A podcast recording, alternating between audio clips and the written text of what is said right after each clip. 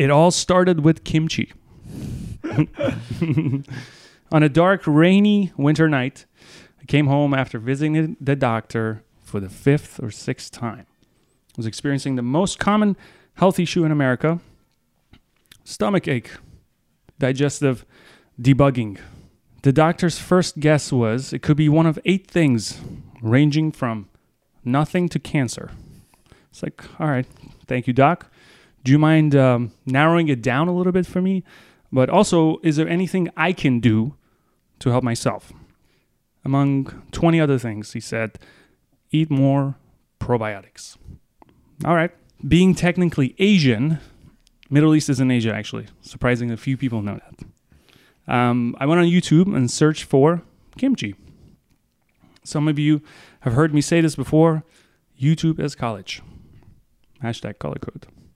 Anyway, I stumbled upon this dude who was making his own kimchi and talked about it like most guys talk about sports.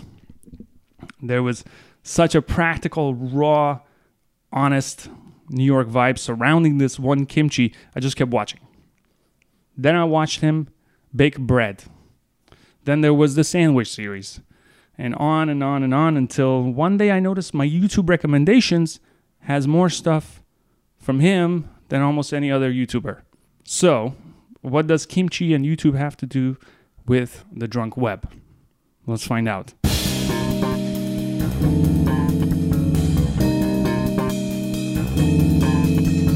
Boys and girls, welcome to episode 35 of The Drunk Web. The YouTuber I was telling you about is here today, fellow New Yorker. This is my first collaboration, if you can call it that, with a YouTuber. About time. Please welcome Mike Greenfield, aka Life by Mike G, aka Brothers Green Eats. What's up, man? That was awesome. that that was a cool, you know, no one um say I meet someone on the street. I I I'll ask them some questions if they're a Brothers Green fan. But it's rare that I get like a full biography of how you, you know, started watching the videos and got into it, and that was really cool. Yeah, awesome. It's true, all of that. So fermentation Yeah. for you was the the entrance. I have to admit, the kimchi was pretty intimidating, so I didn't do it. Okay. I did go and buy a bunch of kimchi, Yeah. the the good kind, Whole Foods. So, Yeah. um, but Did the probiotics help you as we are drinking a, a drink filled with probiotics? Yeah. Kombucha right here. So you probably don't know this, but tradition on the drunk web is that the guest talks about the drink because mm. they usually pick the drink. Today's special. You actually have a huge part that you played in making this drink. So Which would make sense, right? Yeah. Co- uh, coder to chef. I hope uh, Yeah. I would play a part in the drink, right? yeah, yeah. So tell the good people what's the drink, what's in it, how it came about. So you asked me my drink preferences. I think that was the the start. Um, and for me, I what did I say? I said mezcal. I like mezcal. Mhm. Um, love tequila, but mezcal is my favorite. And then I think I said kombucha too, or hmm. kombucha cocktails, or something like that, because I'm kombucha obsessed. This is my favorite beverage on earth. I make a lot of kombucha. I teach a lot of people how to make kombucha, and I'm currently creating a kombucha course right now. So I've been making a lot of kombucha, and they work great as cocktails. They do. Um, so this one right here is uh, a spring edition that I've really been loving. It's strawberry and rhubarb because ko- kombucha basically you have a fermented tea. It's really simple um, at the base. You know, most people hear it and then what the hell is kombucha? They taste it. uh, You might, I don't know. Some people hate it. Some people love it. It usually takes some time to Right. to get the flow of kombucha. So this right here is just the fermented tea, and then I juiced rhubarb and strawberries fresh from the farmer's market. So like the most spring ingredients you can get, added it to the kombucha, and that's where you get the carbonation by adding, you know, the extra uh, sugars. That's how it carbonates. So it works perfectly as a fizzy addition to the other part of the drink, which is just mezcal and some citrus. We've got some grapefruit, some orange, some lime, a little bit of honey, some mint, and then yeah, this kombucha, and it's delicious. It is amazing. Yeah. You have your own hashtag, Booch of the Week. Mm. Is that uh, still going on? That's still. Go- this is the booch of the week right here. this seriously is the We're booch of the it. week.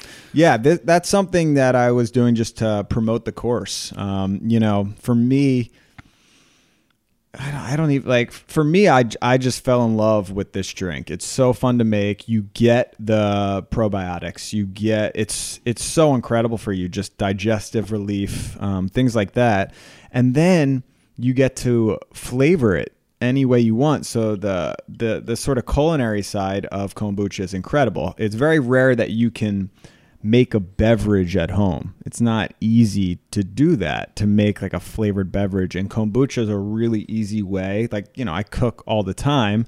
Um, but to have almost a healthy soda that I can customize and add different flavors, It combination. is like soda, right? Yeah, it's just you know it's fizzy. It's uh, it's just a healthier version, less sugar. Um, it's filled with vitamins, um, so it's fun to be able to just customize that. Do you think we've come full circle? Do you think sodas started from things like this and now we're going back to. Yeah, Yeah. most likely. I mean, there's a bu- if you look. I'm not a historian on drinks and beverages, but if you go back into that world, you know, there's so many different types of carbonated drinks, Mm. but naturally carbonated, Yeah. whether it be ginger beer, beer in general, shrubs, um, kombucha. And then it just went way off course and became corn syrup What and, you know, happens? all Yeah. that. But it's like people, that's the thing. If you can start weaning back to um, more natural versions, you can get the same essence um, without drinking, you know, 30 grams of sugar in, Yeah. in a beverage. Right. So it's funny because it's the first time we meet, but I feel like I've known you for a while because Mm. I watch you on YouTube. I'm going to stress on the number for a second, but you have 1.4 million subscribers on YouTube. I know that for a fact that it's not, it's an incredibly difficult thing to achieve. Yeah. How long did it take you to find your overnight success? I, I don't I don't even understand that question. so I let's see. I mean, Any more here? th- I think that's the idea is that it wasn't overnight success. Um, it it took. Yeah, it's just. I mean, we got into YouTube at a good time. Obviously, it's What- really difficult. I would not want to try to get in today. I don't think I would even attempt personally. Uh, I mean, nah, who knows? But for for us um, with Brothers Green, we were putting out um, videos on Vimeo originally. I mean, it, you know, you came in. Some people have been on the Brothers Green journey for, for seven years. Um, we started on Vimeo when views like weren't even. You know, Vimeo is like the filmmakers Mm. and we were working with a filmmaker. So he's like, uh, YouTube, like that's like some some bullshit. You know, the gamers and the viral Mm. videos. That's not a place to put Right. real content. So we put stuff on Vimeo, and then from that, that's when like literally we didn't even look at the views. Didn't even matter. wasn't a thing. And then um, we got picked up by the first official channel, cooking channel on YouTube called the Hungry Channel. And that's when YouTube started becoming a little more legit. They were actually investing, Google was investing a ton of money into the production. Cool. So we had this like official show. It had big budgets. But how many videos you had by then? Well, this is we didn't have a channel. We were on their channel. So we did 3 seasons and they were highly produced, almost television shows.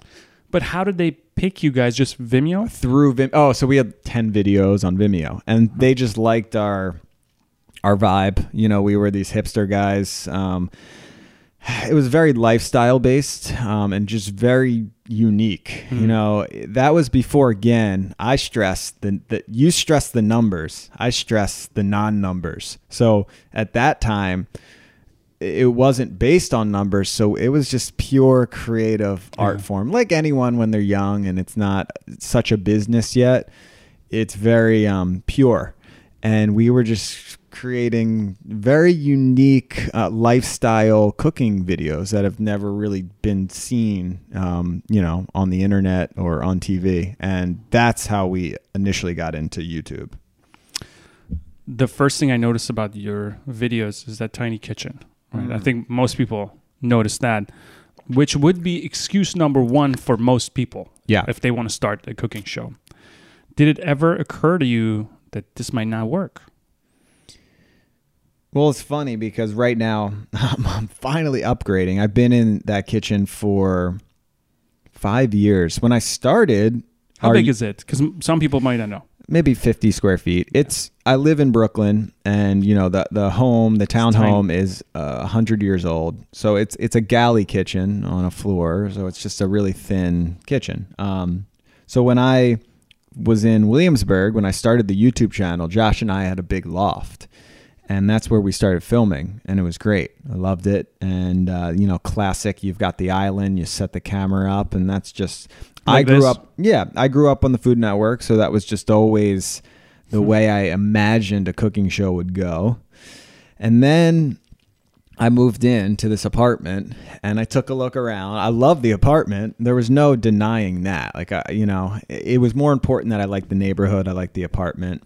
You know, I live there with my wife. It's not all about my cooking show. Um, so I wasn't pumped about it for sure, especially in the beginning.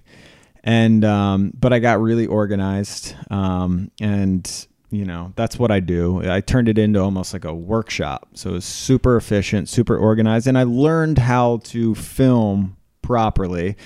And then, like we were talking about before, what happened was, which I didn't expect, which was um, so many people were inspired naturally because you know a big population is dealing with a small kitchen space and they didn't think they could cook the way I cooked in a kitchen like that. So that was something that I didn't expect that turned out to be really that was just a bonus. Like moving in there I wasn't like, "Oh, you know, I'm going to be so relatable now." I was just like, "Fuck, you know, I want a bigger kitchen." Yeah. Um, I'm sure you had early videos that didn't do so well. What made you keep going? Um, I that's an interesting question. I mean, I think early on, I never thought about. I feel like I never thought about quitting. I I think it was always a pretty steady path. I think re- more recently, you know, when you have success, Yeah. that's when the pressure comes in. I don't when you're when it when it's early on, you know, we used to get when we were on the Hungry Channel. I think we would get a video, you know, maybe it got fifty thousand hits, and we were like, "Holy shit!" That was a big deal. So the scale is uh, much smaller. Whereas now, when you've gotten big numbers, that's when you think about quitting. Is like when a video doesn't do good, or you go into a little slump, which is it happens on YouTube. You can't sustain the you know that uphill trajectory for life. Um, so it's I would say it's more. What was even was what was the question about? Yeah, like did you even think about, oh shit, my first 20 videos aren't doing so well. Why am I even doing this? No, because I was in the beginning. I was just so excited. I felt like the first video, is like classic. The first video I put out on Vimeo, I was like, oh, this is it. You know, Mm. we're famous. Meanwhile, like 75 people saw it.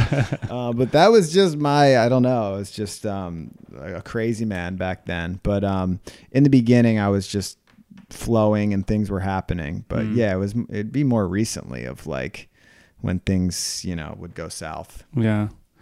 Um, yeah, there there seems to be a lot of like pretending going on right now uh, Mm. as like the state of the the current state of the hustle where everybody seems like they're doing so much Ah. on Instagram. There's like hashtags.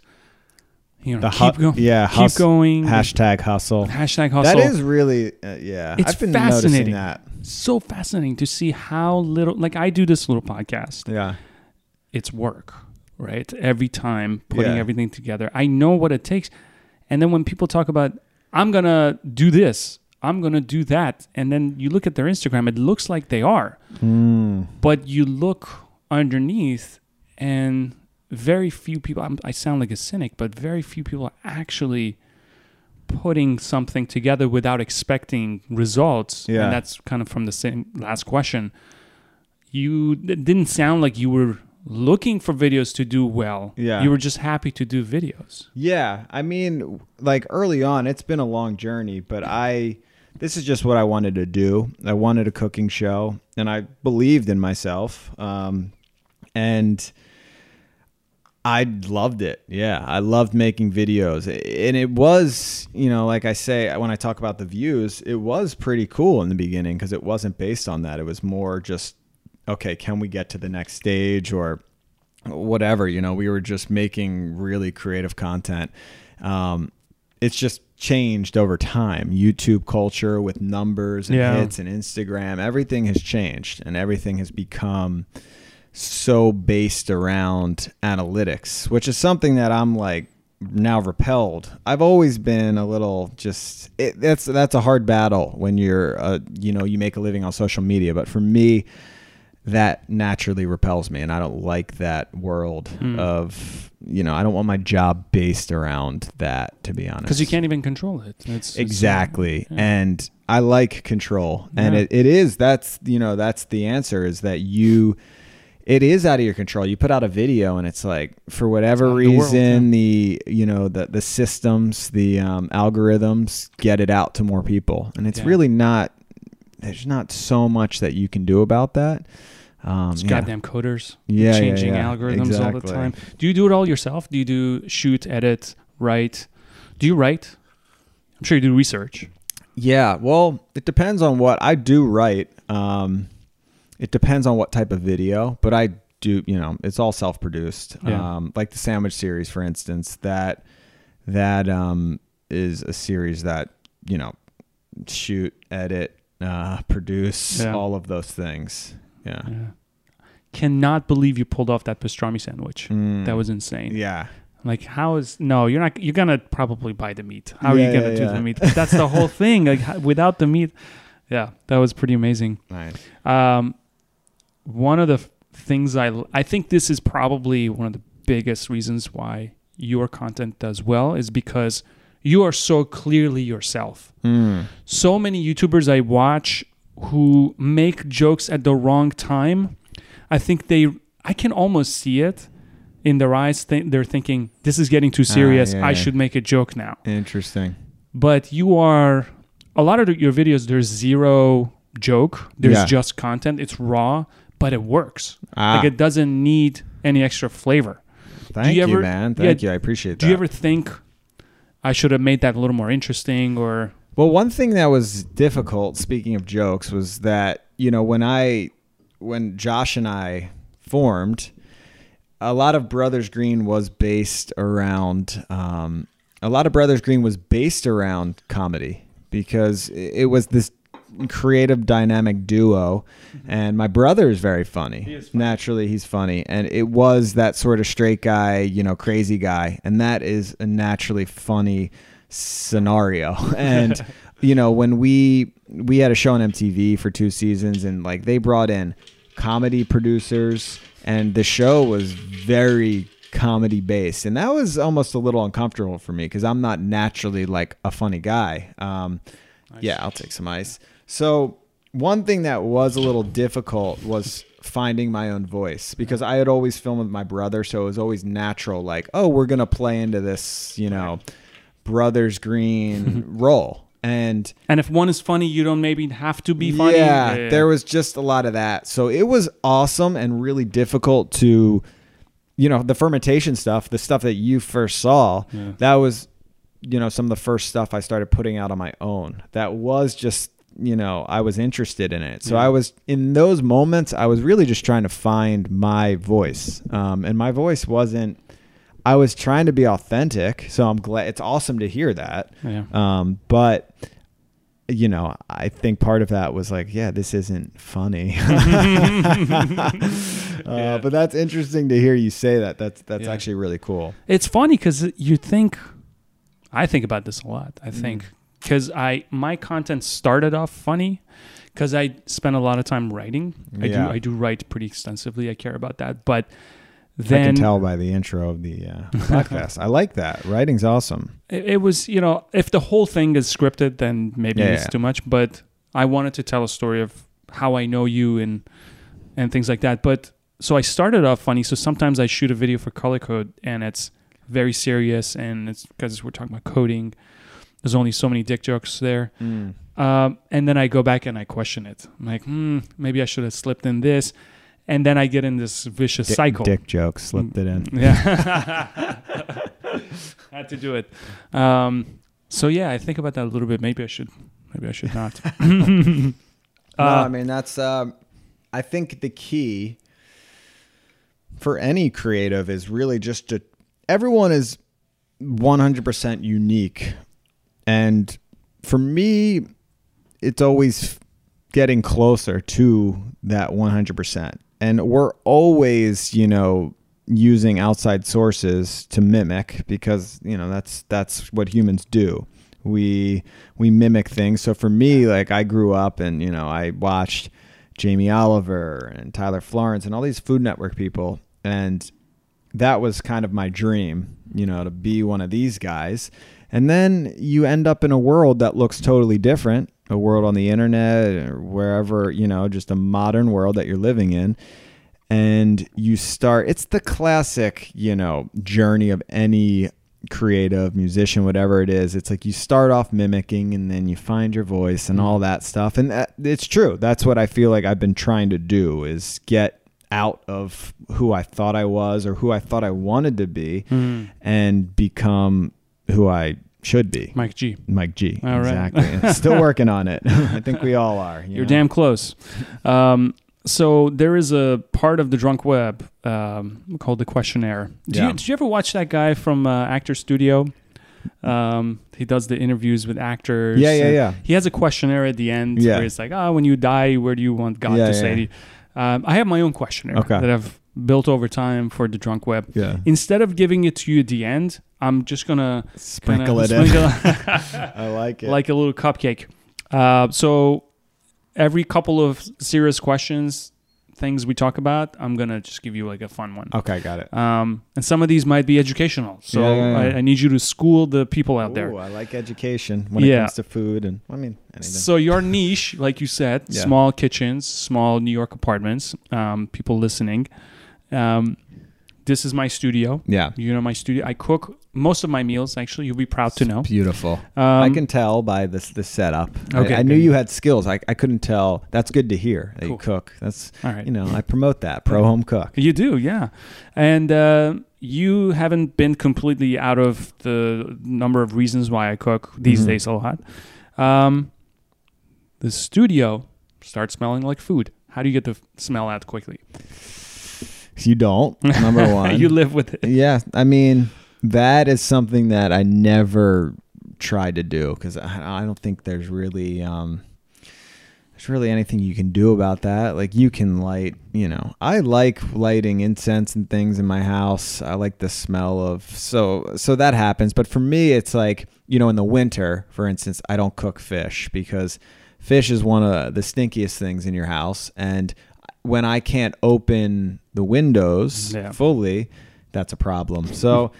There's there's not much you can do about that. You you hopefully have some ventilation and you've got windows and Yeah, but it's it's true. Like I, you know, I'm sure it it stanks up everything, but that's that's the life of a cook, you know. yeah. And then you know brown life. Like I cook with spices and yeah, all that. and I know. do too. So yeah, no, it gets it's pretty. it's that's it's true. Yeah. It's true. I feel like we go to my to my wife's um home back back where she grew up and like they can smell the spice, you know. It like, you know, it's in your hair, it's Yeah. it's everywhere. yeah. Where is she from? She is originally she was born in Israel, um, but she moved when she was two years old, and she lives in Long Island. Okay. Yeah. Well, Israel also a lot of spice. A lot of spice. Oh, I love Israeli food. Love the. Uh, I mean, I love the uh, Middle Eastern spices, Yeah. and I just I love Middle Eastern food, Mediterranean food. That's one of my, I would say, top three cuisines. Top three. All right, Yeah. we made it, boys. uh, is there anything you would not put za'atar on? Jeez, that thing Mm. is unbelievably yeah, good. Zatar's is is real good. Um, I mean, yeah, my I don't know, like I've never tried it in my ramen, but it certainly works good for the Middle Eastern flavors. Yeah. Um, you know, going through that health episode Yeah. that I was talking about. Yeah. How did like did the the fermentation help you? The probiotics. So I attacked this thing from every angle. Mm. I went with kimchi. I, I mean, yogurt is a big part of my Yeah. diet and Middle Eastern diet yeah, anyway, yeah, I doubled down on yogurt. I started drinking a lot less, um, and just some medication like antacids, things Yeah. like that. Nothing serious. And guess what? It was terrible for three weeks, and then disappeared. I went to doctors, specialists. I did six and it was seven. a digestive issue. Yeah. I was just in pain all the time. really. Yeah, and they couldn't tell me what's going on.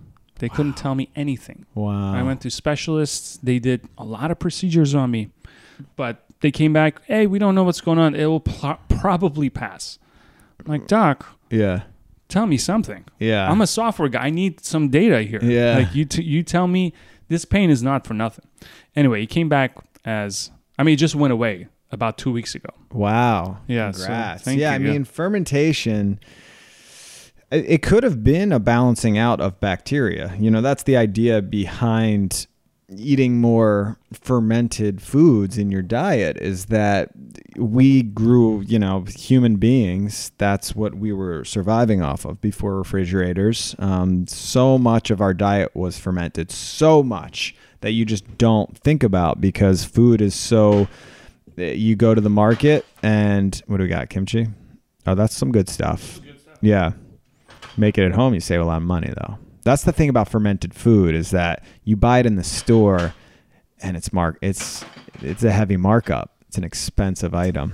Yeah, I got to do. I mean, kimchi is close to, to my heart. I got to do it. I got to watch your thing. Yeah, again. man. Yeah. It's fun too. I mean, it's not for everyone, but yeah, I for we we really survived off fermented food forever. So our bodies grew adapted to having those healthy bacterias from from fermented foods and it's just missing. Not Yeah. in all cultures, but like you said, you know, you're used to yogurt. That's one of the only things we have and the yogurt, I've been making my own yogurt from scratch and it's like it's just it, it- I feel it feels more Middle Eastern to me Hmm. because I you know you go over there you get yogurt and it's a different thing. It's a different thing, It's yeah. a different thing. And it to me it's not even I can't once you make it at home I can't eat store bought yogurt. That's- Chobani won't cut it no, anymore. no, no, no, no. Yeah, my mom makes it, and uh, and she gets whole milk too from right. Is oh, the, oh yeah, you Okay. have to. Okay. I get the cream line from the farmer's Oh, yeah.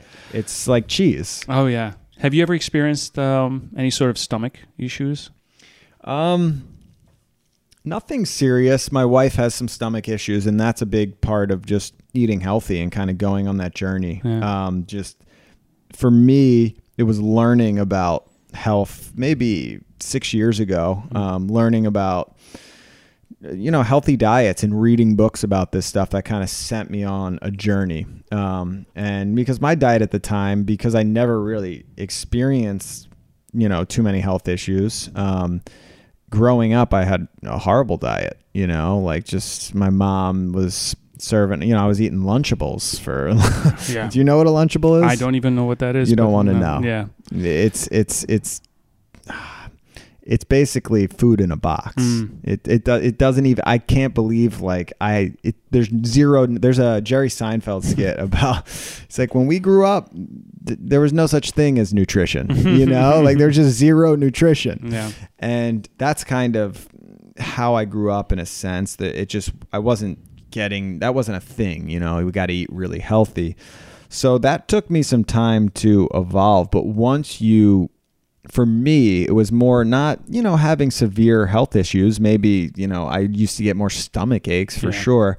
But once you start your journey of, you know, eating healthier, cleaning up your diet, eating more fermented foods, it's one of those, it's just like you, you keep, I just want to get cleaner and cleaner because you start getting in tune with your body. Hmm. And when you're in tune, you notice things. You Yeah. notice if you go out and you eat something bad, you'll notice it because your body is like operating, you know, at a, a higher level, a cleaner level. So for me, it's just always trying to feel the best.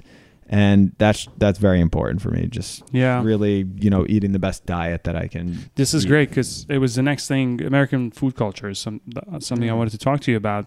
I didn't go to school here, Yeah. but I I hear what kids are being served Yeah. and it's just it's it's insane to me what the default family fast food looks like here it's it's unbelievable i guess maybe outside the big cities maybe a little bit Yeah. it's just the default american food is so far from what it should what it could be Yeah. do you think there's hope for the default American food to Yeah. change to become a little bit less plasticky? Or what are your thoughts on that? I personally think there's a lot of hope. Like I said, I grew up eating plastic food. A Lunchable was it was, you know, there might have been plastic in that stuff. And like like I said with the Jerry Seinfeld skit, you know, I don't think there will ever be a time that was quite like, you know, the post-war industrial revolution where people trusted factories on hmm. that level.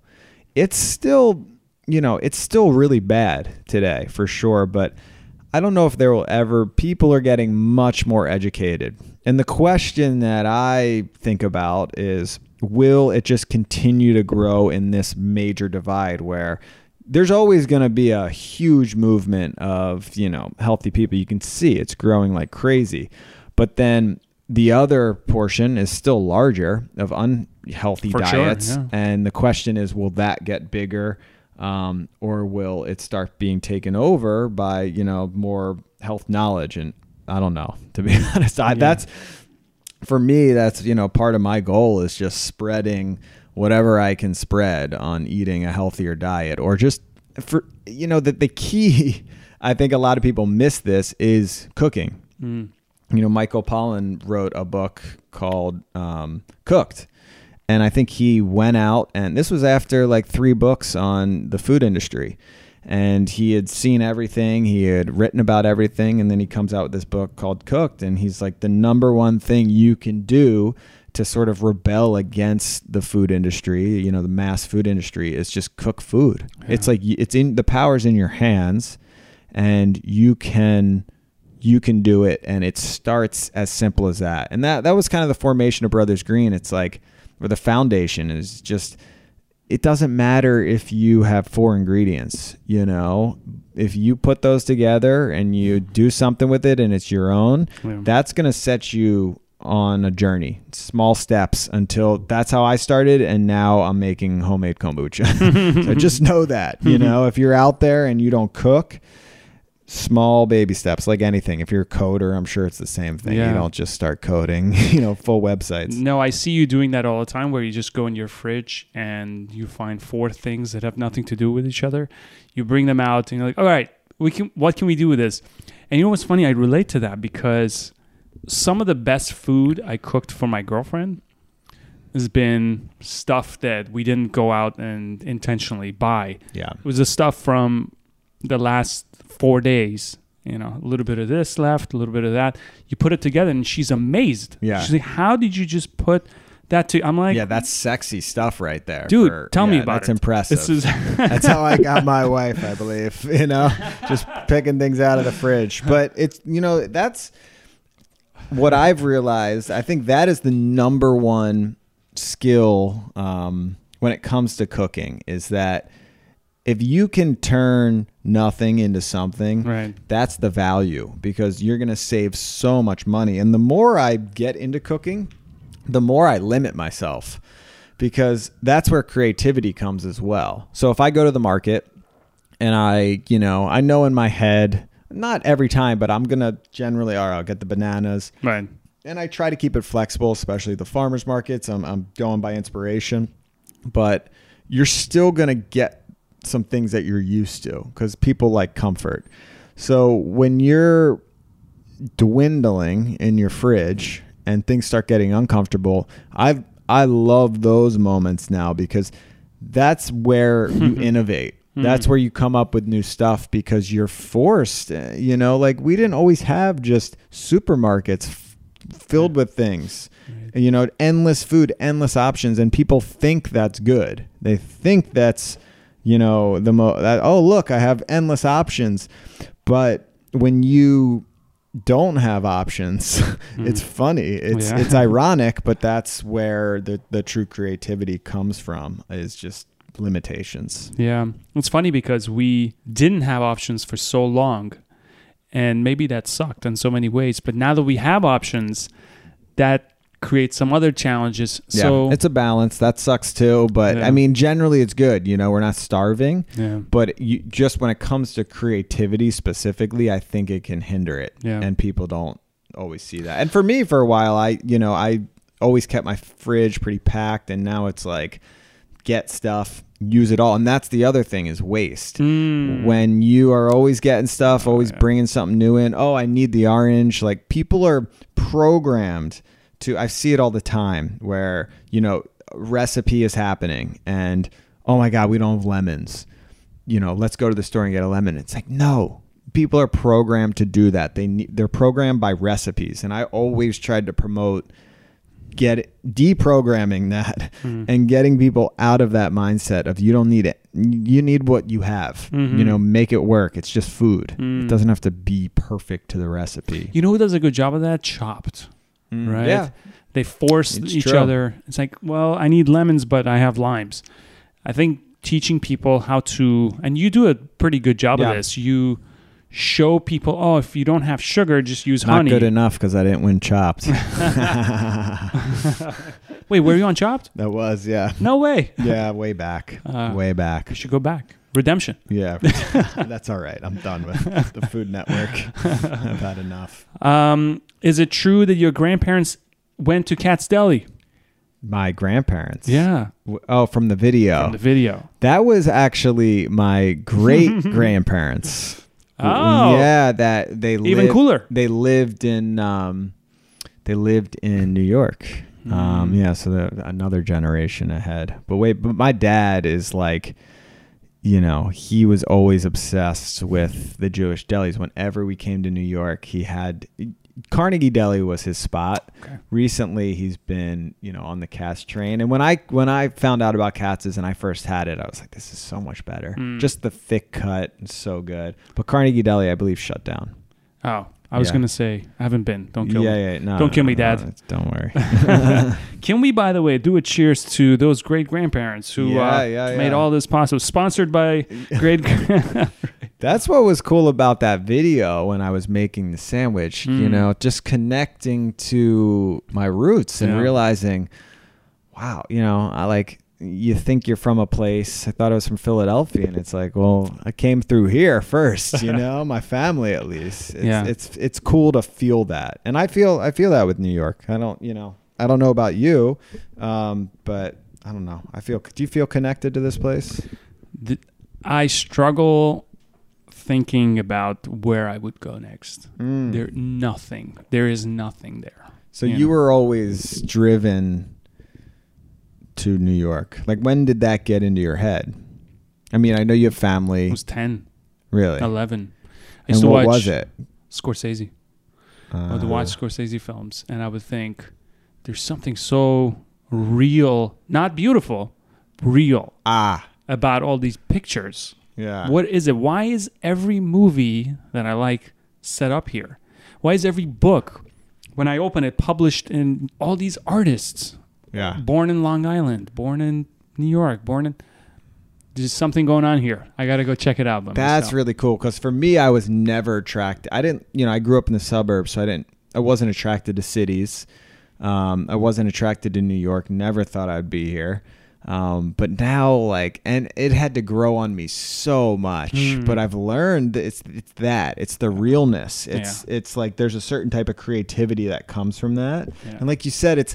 I think sometimes it, you know, for me, maybe it wasn't attractive because it wasn't this beautiful place. Like I was always California fan, Right. But there's California is like the opposite. That's like Mhm. the fake. Yeah.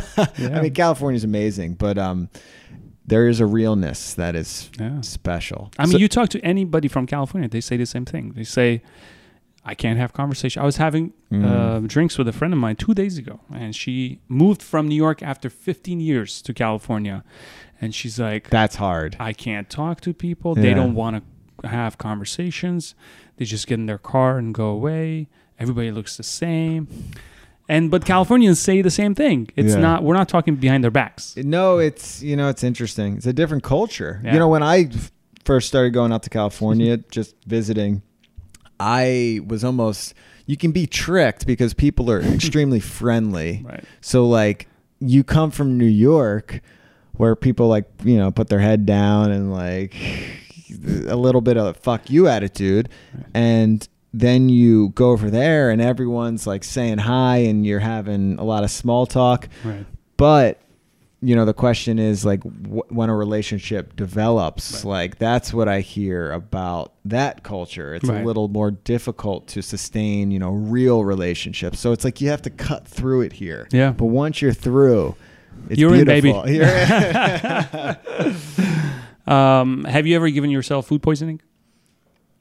Myself no you No. know it's funny because we had a um catering company my brother and i Uh-huh. that's how we made money when we got to new york before you know to support the, the videos Man, this kombucha is good.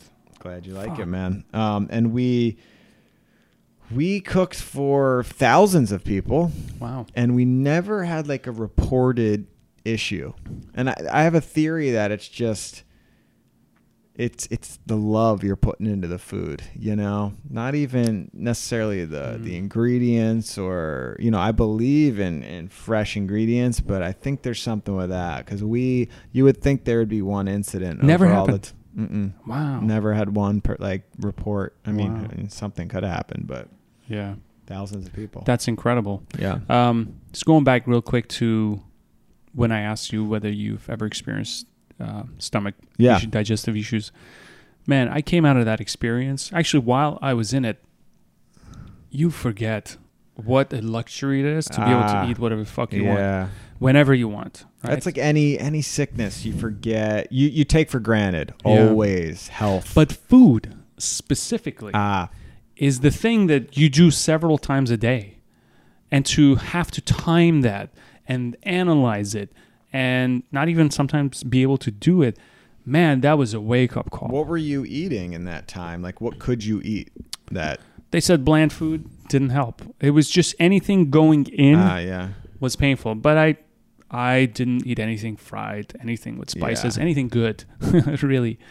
And I couldn't wait till I just cook for myself, not even go to Shake Shack. yeah, Cook something for myself, right? Mm. And I was actually watching some of your stuff too Mm. during that time, thinking, man, am I ever gonna be able to just have a fucking cookie again? yeah, yeah. because this is I miss that so much, and it was two weeks, it was three weeks. Yeah. You know, it it gets you real quick. It's funny though because I do think they're, um, you know, like I said with my wife, with with some uh, her issues that she's dealt with.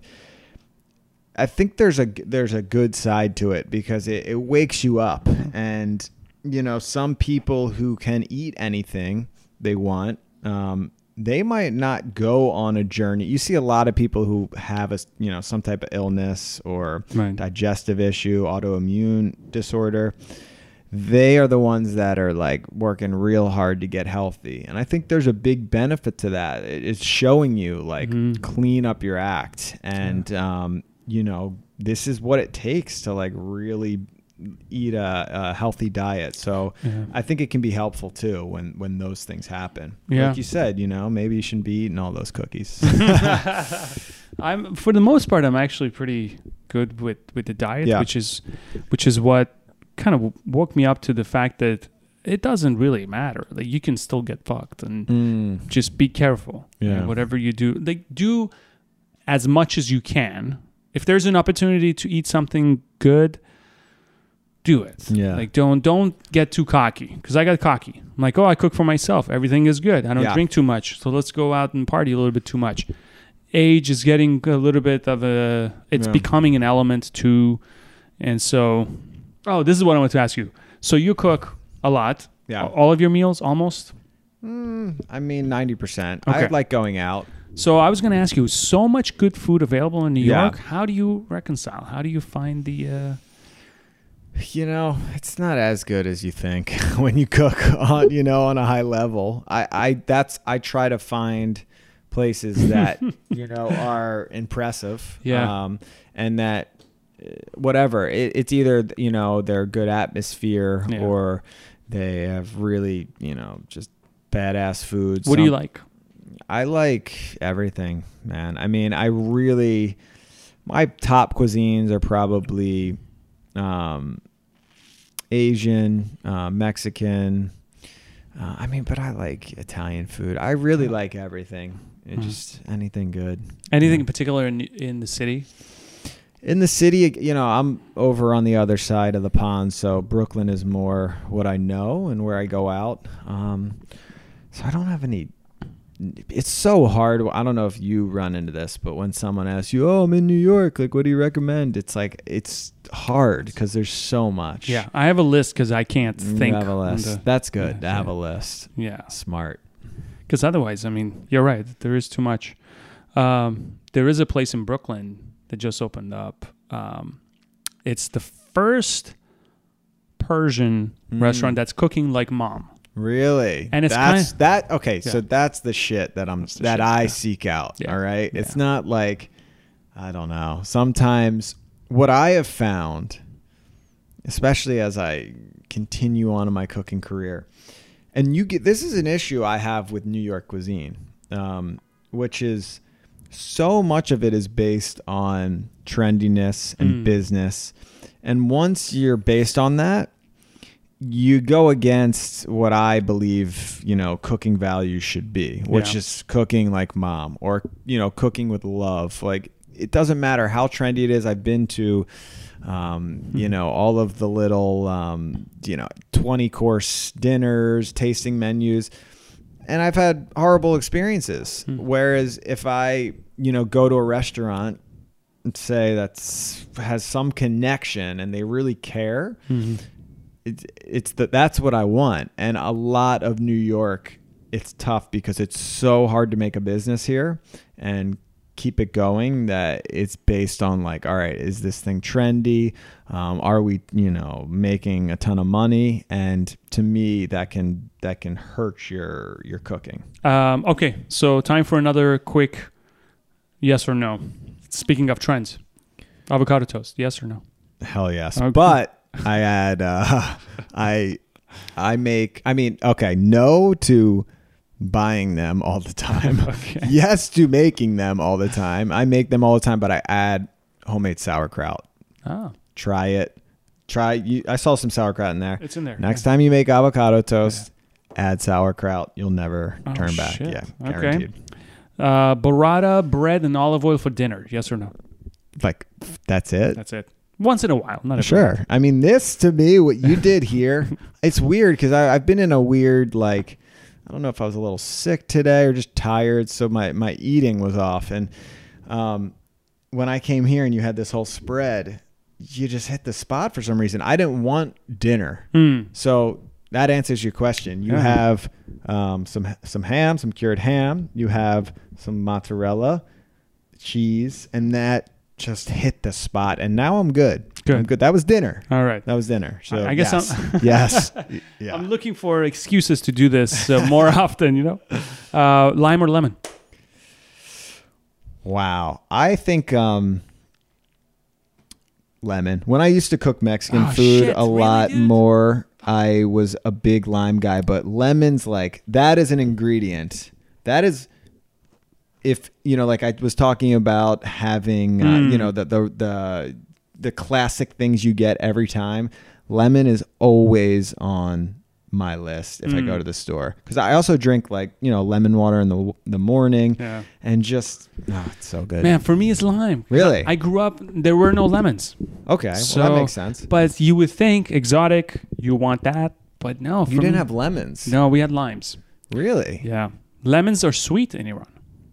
Oh, that sounds It's like good. a, oh, dude. yeah, Haven't found it anywhere. uh, you don't get that stuff. yeah. That's like when you go, you know, you go to Mexico and you Yeah. you find the citrus that is just like yeah, a like sweet what? lemon. Sweet that's lemon, like orange on the inside. It was inside a or fruit. something Yeah. crazy. It was a fruit you just eat like uh, you squeeze.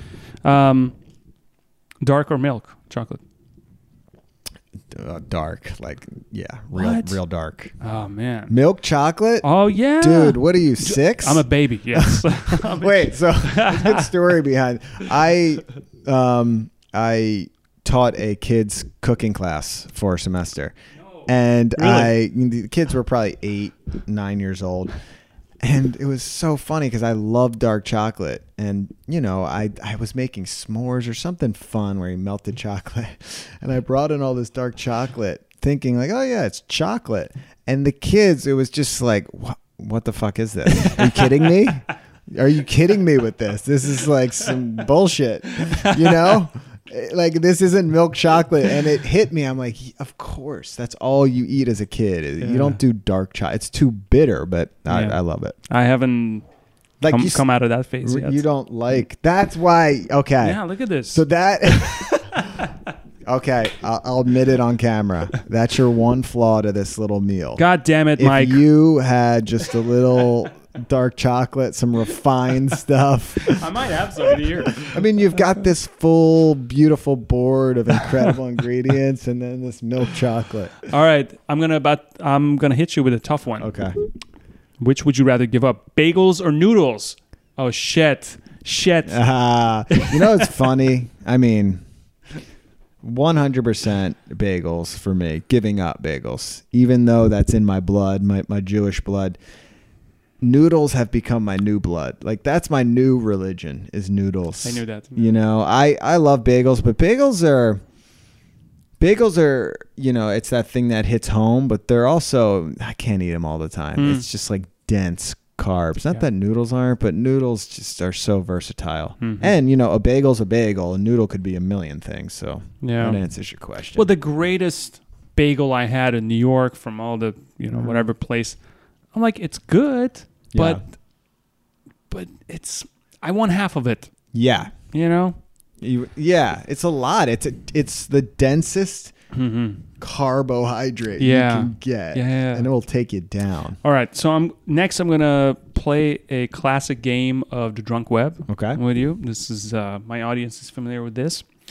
Um, this is a play on the game Marry Fuck Kill, Mm. but it's called uh, Party Cook Gym. Ah. So you, I give you three characters. You party like with that. one, you cook with one, you I like go that to a gym. lot. That seems right up my alley. Yeah, I think so. Is well, this just for me, the party cook? Gym? I had to modify it for you. Okay. Yeah, For others, it was like code and Yeah, this yeah, and that. yeah, All right, Party Cook Gym. Okay. Ready for this? Also, do we have any of this left? Um. Yeah. I mean, you can Try it. Give it a try. There you go. right, cool. Kombucha. Yeah. Kombucha of the week. Splash. All right, so the three characters I picked for you, my friend Yes. Bourdain, Bernie Sanders, Jim Carrey. Party cook Gym. Yeah. Okay. Bourdain would definitely Zoom be. on you right now. Bourdain would definitely be Gym because he. I know he's like a jiu or he was a jujitsu guy. He was, yeah. Um, R.I.P. And um, I would love to. Yeah, I, would, I feel like he's intense in that way. He seems like an intense guy, and I would never be able to keep up with him party wise. He, like he would scare the shit out of me. totally, just yes. would, I couldn't handle that. So Yeah. that just scares me. um,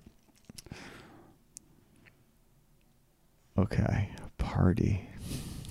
All right, this is gonna be a curveball. Party, Bernie Sanders, What? because I'm I'm a bitch and I don't I don't party hard, so I feel like he would you know he's an old man and you know he'd be on my level. I'm an old man at heart, and then cook Jim Carrey because All that would be fun to. I don't know how he cooks. I Hmm. don't know if he does cook, so maybe I could teach him a few things, and you know All he right. would be impressed. well, speaking of, um, if you could cook for like a dead figure, yeah, who would you cook for? a dead figure. Hmm. I don't know. I got to think about that Think one. about that. Yeah, Yeah. I'll get back to you. Okay. Bourdain. Man, that was Mm. that was rough, huh? Yeah. Um, Were you a big fan of the show? I was. Okay. The uh, the honesty in in the writing Yeah. was always I mean, so. yeah. As a writer, you must. It was yeah. incredible. There's nothing, nothing like. That's the thing. Like towards the end of his, even at the end of his show, to me, I, I feel like he was checking out a little bit in the last seasons. Just you know, I don't know. Obviously, he he wasn't doing well mentally. Um, I think there was ups and downs, and the show's still just his writing. Yeah. It was always so good. it didn't even matter if he wasn't talking to anyone or Mhm. like this. You know, I'm talk about authenticity. Mm-hmm. He didn't give a fuck about being anyone because that's what made that show special and it will just be timeless forever you know everyone wants when you when you're on a show you just want to be someone like you're a host you gotta Mm. you gotta st- just from the start i feel like he had such a badass attitude to that that was just so him Yeah. and like you wouldn't think it would work for but he made it work with his narration it's just you'll never have a show like that Yeah. again and that's why it was so good What would you do if you had an hour with him? I would probably just ask him, you know, about locations um, that he's been, because that's the thing. He was, you know, he was almost more of a travel journalist. At the end, it wasn't even a food show, really. It, it like there was plenty of episodes in the last few seasons that, especially when he went to CNN, that were not food related No. at all. No, it wasn't. And um, I think that's awesome that he just said, you know, fuck it. I'm just going to do what I want. So I would just probably pick his brain on, you know, places in the world that he's been. Bourdain, what a character. Yeah. He was, for me, I actually tried to create a, a travel show last year.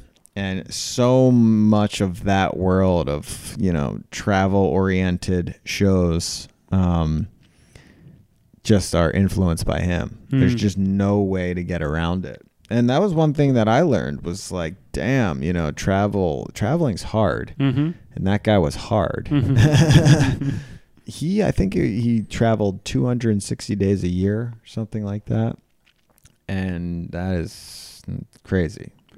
I always wonder about the amount of help he got from uh, drugs. I don't mean illegal drugs, Yeah. just going through all these trips and like stomach issues. You eating all this weird stuff that you've never tried before. There's got to be something that's bothering you. Oh, Right. that's that's what I'm talking about, man. You there's a few YouTubers that are really successful. I don't know if you watch them. It's not, you know, I don't it's not the content that I watch, but they're they're travel uh I guess food guys, food Mm. vloggers. Um, and there's a few really successful ones. And that job is people this is the thing.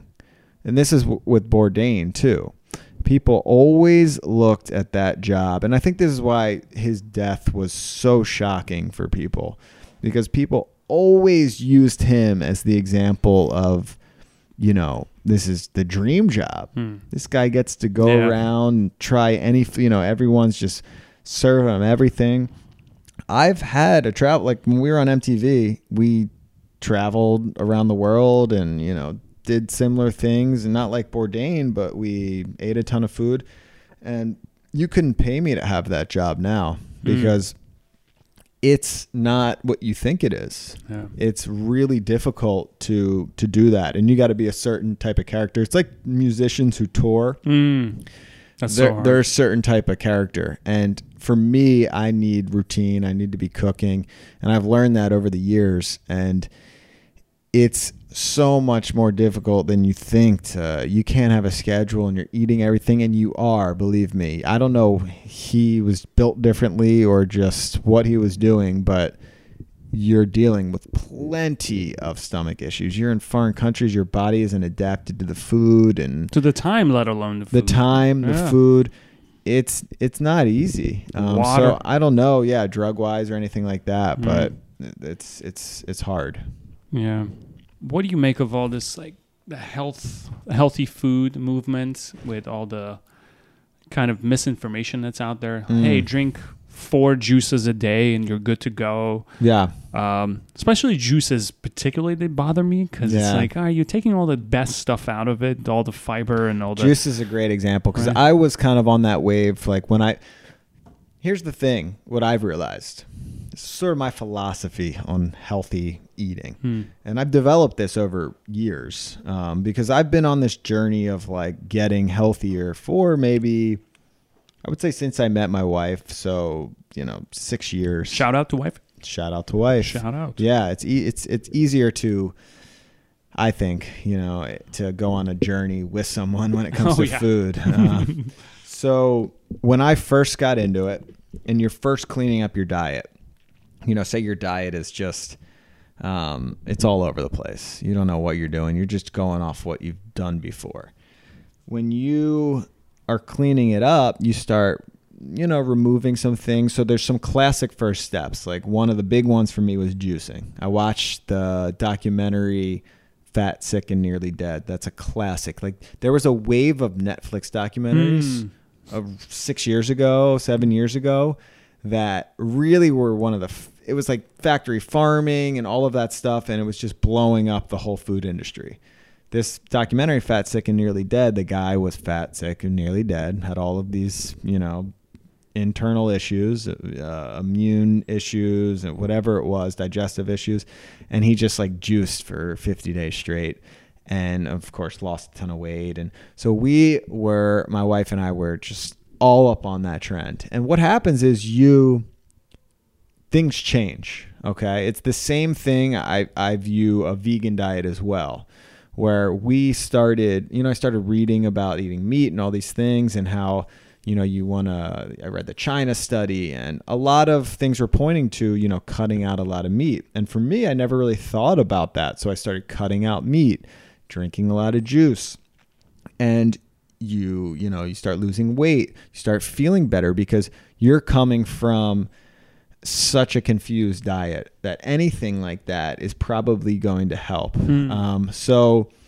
that was the beginning of the journey. And you know i got really into both of those things. I wasn't like fully vegan but you know really maybe 80% vegan for two years drinking juice every morning and then what I find, and I think what is happening today, is that as you start cutting these things out, you start cleaning up your diet naturally because you're just conscious about it for the first time.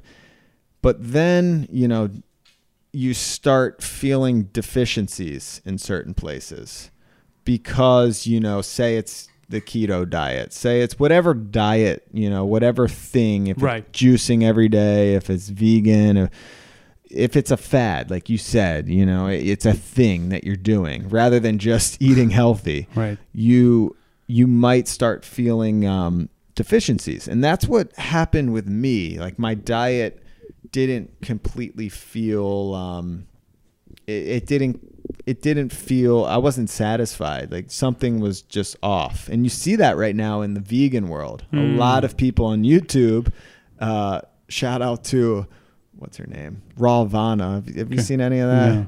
there's a big controversy because these people are making money off being vegan or raw and then they get caught she got caught fucking What? eating fish and you know the whole world came down on her Oh my god. because what happens is you start getting you know def- vitamin deficiency or Yeah. whatever and not you know that's a whole different thing when you're lying to people and you're making money off of it but she um or sorry not that's that's what happened with me. I i started feeling sort of deficiencies in places and realized like maybe i just need to focus on more of a whole diet. And for me that was just eating the freshest stuff. That was eating the most local stuff. Um, that was eating more fermented stuff. And it wasn't like i started moving away from juices. Like that was a great thing like i i just started being repelled by juices Mm. when I, I thought they were so healthy i was like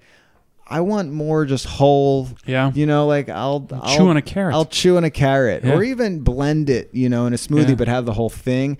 It felt wasteful and I'll have a juice every now and then, like if I'm if I just need the nutrients. If I'm feeling like I don't want extra food in my stomach, I just need nutrients, but I don't juice anymore. But I did do that for a while. Yeah.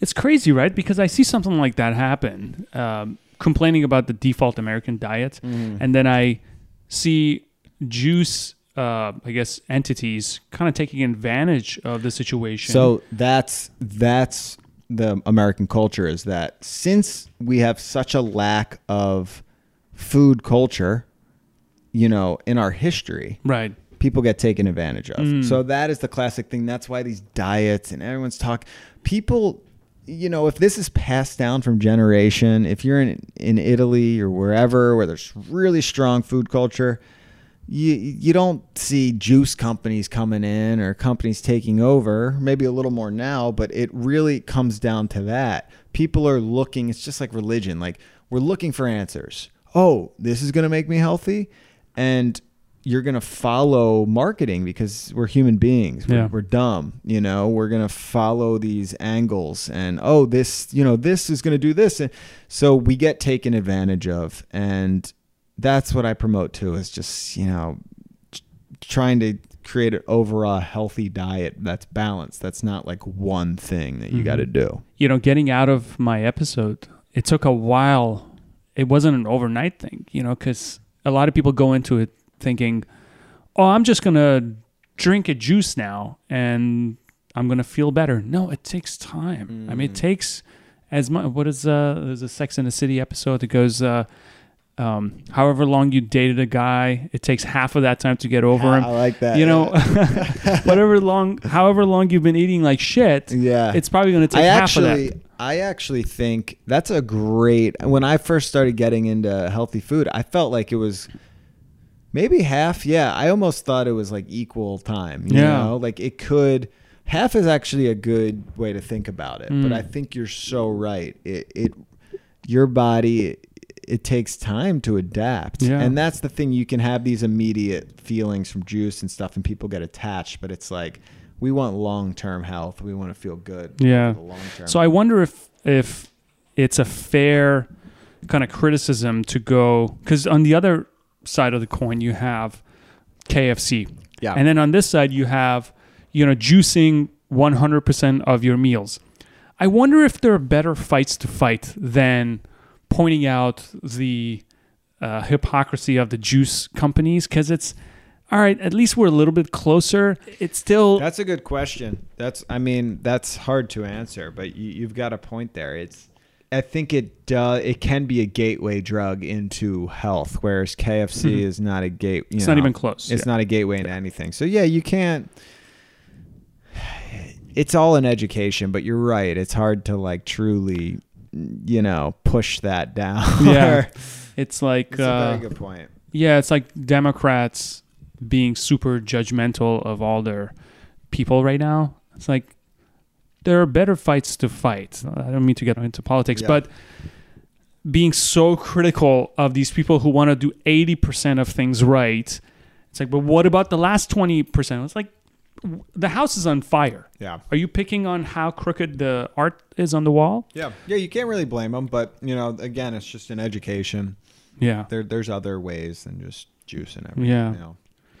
This prosciutto is so good, dude. I know Italy does a great job, and the way they cut it too. I hate saying this, but if prosciutto is cut too thick, I just don't want to eat it. yeah. It gets dry. That's like jamon is good. Jamon. But yeah. Yeah. not prosciutto. How many dates did you wait before you cooked for your now wife? Zero. I knew it. That's how I met her. you uh, played that card immediately. No, I um, I used to.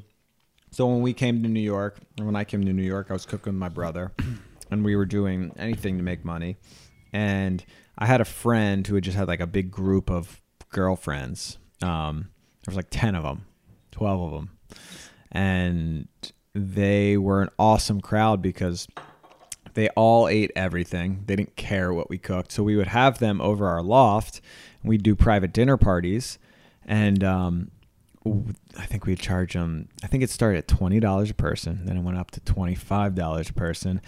And they would come over any, you know, there's 12 girls. So there's always something to celebrate, Mhm. whether it be Valentine's Day, a birthday party. So they used our place as like, you know, we'll just go there and we're all together. You know, we don't need to be in a restaurant. Hmm. And yeah, I picked her out of out of the crew. What is the worst thing you ever cooked? Mm. the worst thing.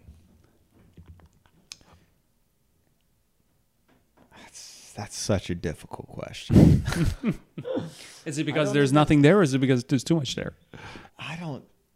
I feel like maybe I just don't remember. You know, like I'm sure there was plenty of bad things. Yeah.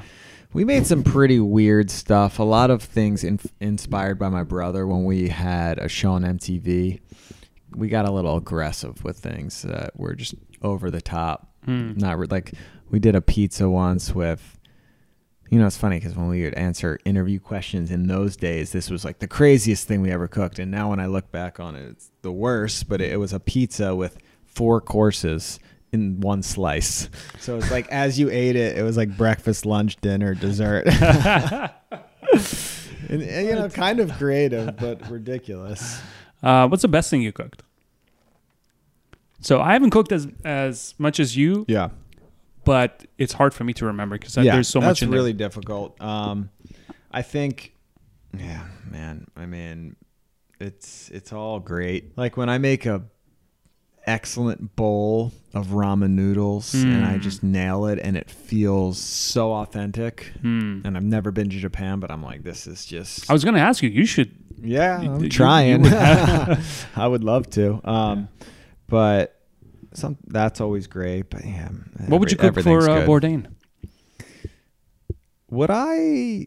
It depends on the situation. Mm. It always depends. Um, depends on what meal, breakfast, lunch, Right now, tonight, he was here. He was to come in, be like, Mike G, I'm here. What's for dinner? It, it really depends on what's in my my fridge, but it it usually revolves around.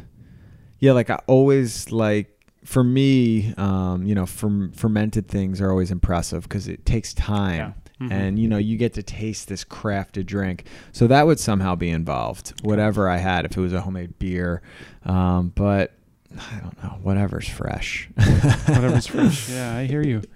I hear you. Fresh, man. It Yeah. just fixes everything. yeah It's it does it really does it's hard once you go fresh once you go you know yeah. to me that is you know if you're going to try to clean up your diet just start attacking the best ingredients that's Yeah. it that's just go from there obviously you know it's not easy for everyone to to track that down to afford that but any way you can make that happen even farmers markets aren't as expensive as you might think um, that is the number one way to clean up your diet. People don't put enough value into uh, ingredients, and in this country, it's real backwards. You know, that's I think the biggest issue. That's what I'm talking about. People put all this, you know, effort into promoting these diets and stuff, and they're missing the whole thing. It's just freshness. It's it's you know where are you getting your ingredients how are they growing them that's Mm. that's what other countries do better than us and why they're healthier than us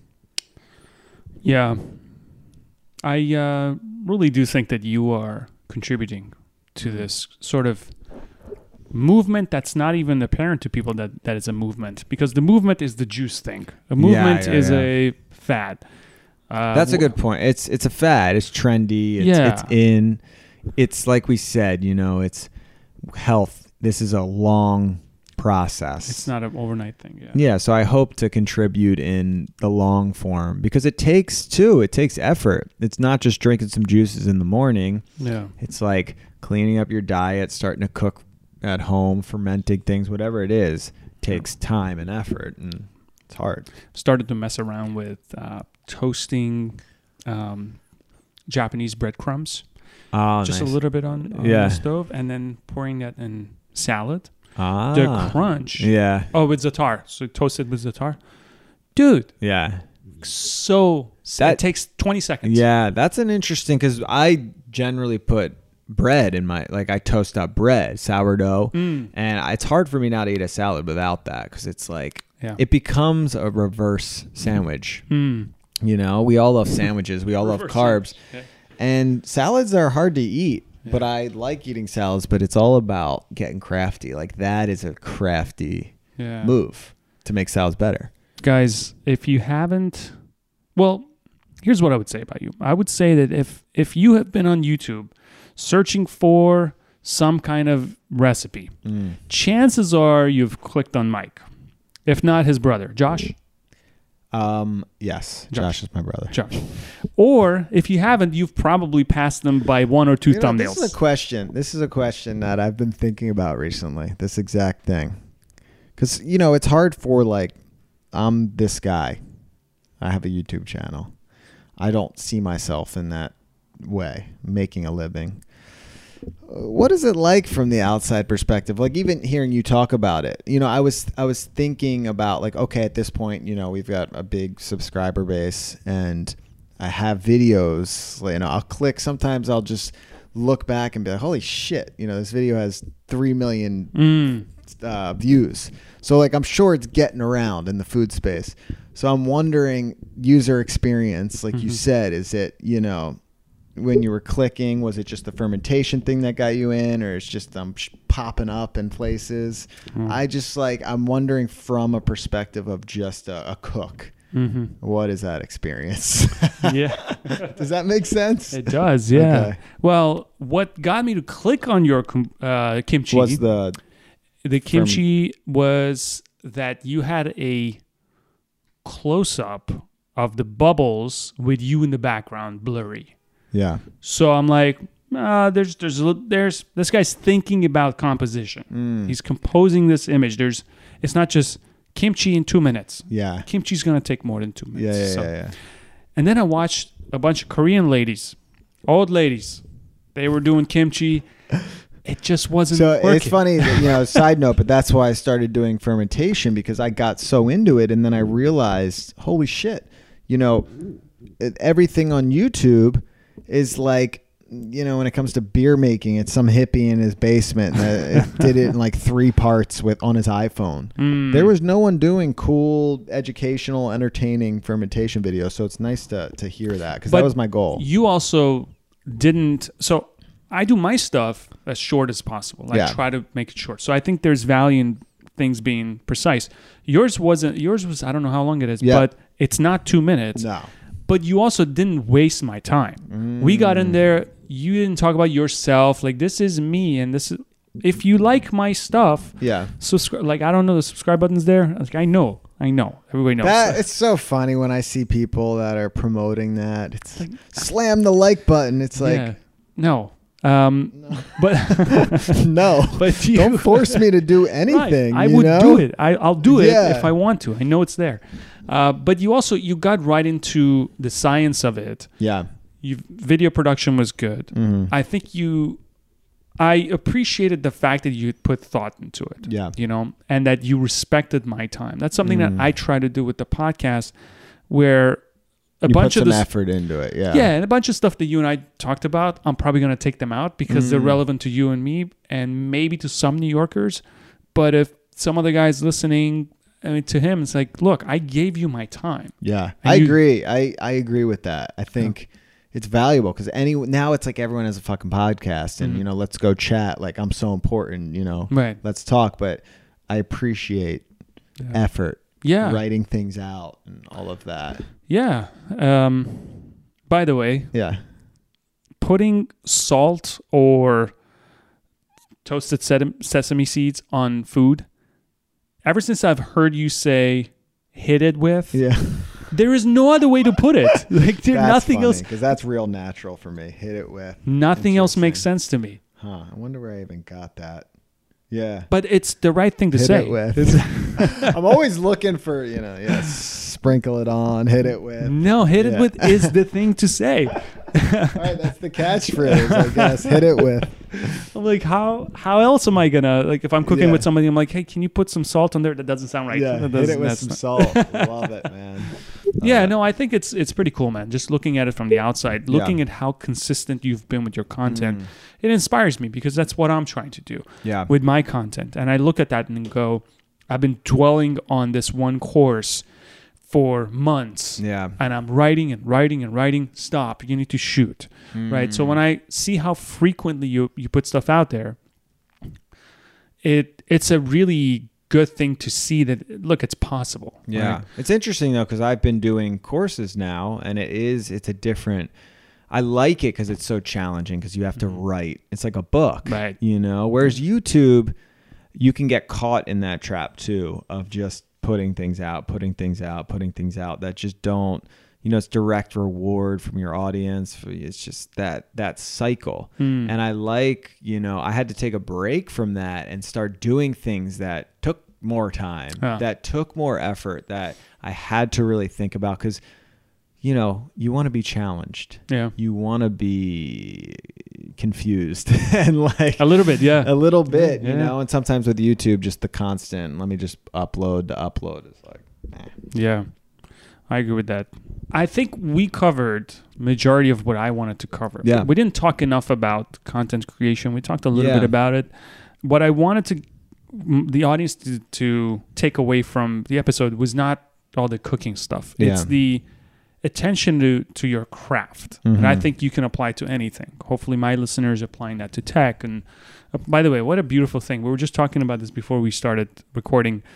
The fact that two complete strangers can find each other because of their craft that aren't even the same thing, Mm. and we can get together. I find that very exciting. yeah, and talk and have a great conversation, and yeah, no, it is really cool. Yeah. The internet. I thought it was really cool and cool of you to want to do this not knowing what I Yeah, do man. or any of this. Yeah, But I thought it was interesting how uh, you know we can talk about your craft and then whoever's listening, whatever it is that they do, they may not even be a coder. They can look at that and go, if you can apply that to Mm. food, you can probably apply that to whatever else it is you do for a living. yeah. Hopefully, that's the message. Well, that's you know when it comes to being on YouTube, cooking is what my mission is. You know, inspiring people to cook. But as far as the technical side and the business, that's like everyone else. You Mm. know, putting out videos, producing this stuff, making them entertaining. That has nothing to do with Hmm. the art of cooking. Um, and I think that's relatable to whatever you're going through. Yeah. But you have all these close up shots and things like that that people don't even they don't realize why the video was good, but it's all these like jump cuts that you have and Mm, yeah, different angles and I liked it that the kitchen is not so well you know I mean it's organized but it's Yeah. not a big kitchen. I like that there's a little bit of like uh, like breadcrumbs and stuff in the corner.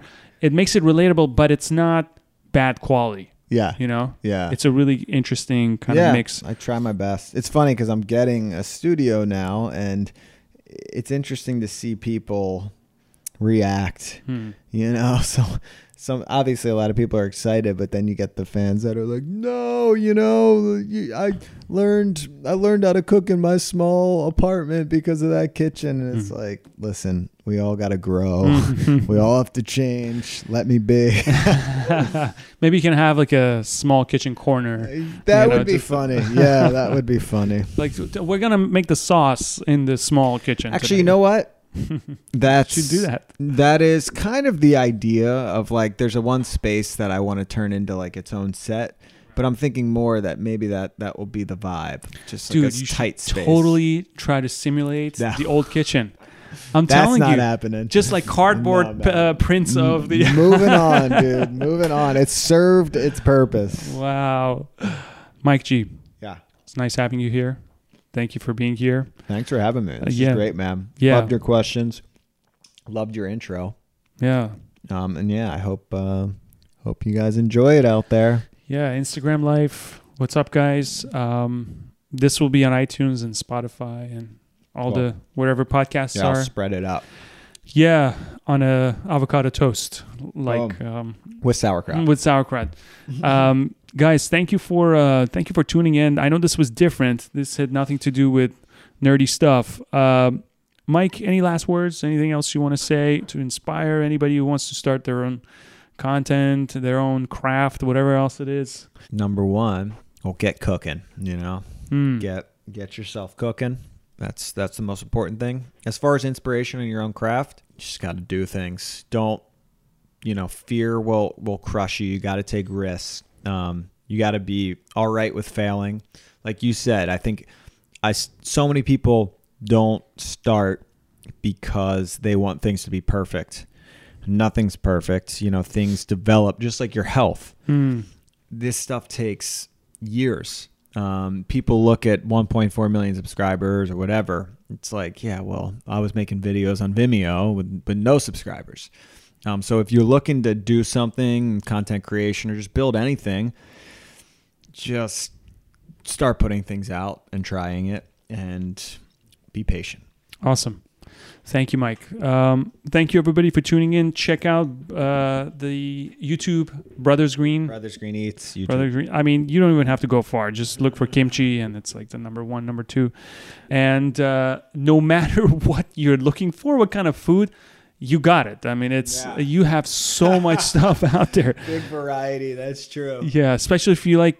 There's a Yeah. big archive. That's what's awesome about YouTube is that um, it's the dictionary of video, you know, and that's not Yeah. going away. Things like YouTube has become so much trendier, and so many people are in it, and they're just trying to get hits in the moment and clickbait and blah blah blah.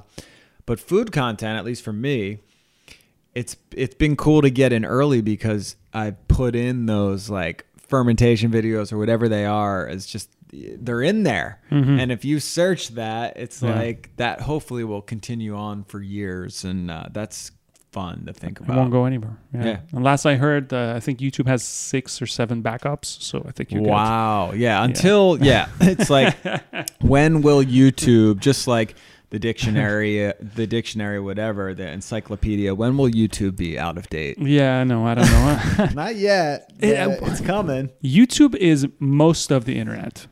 YouTube is such an important player Yeah, on the internet. It's It really is. yeah. Crazy.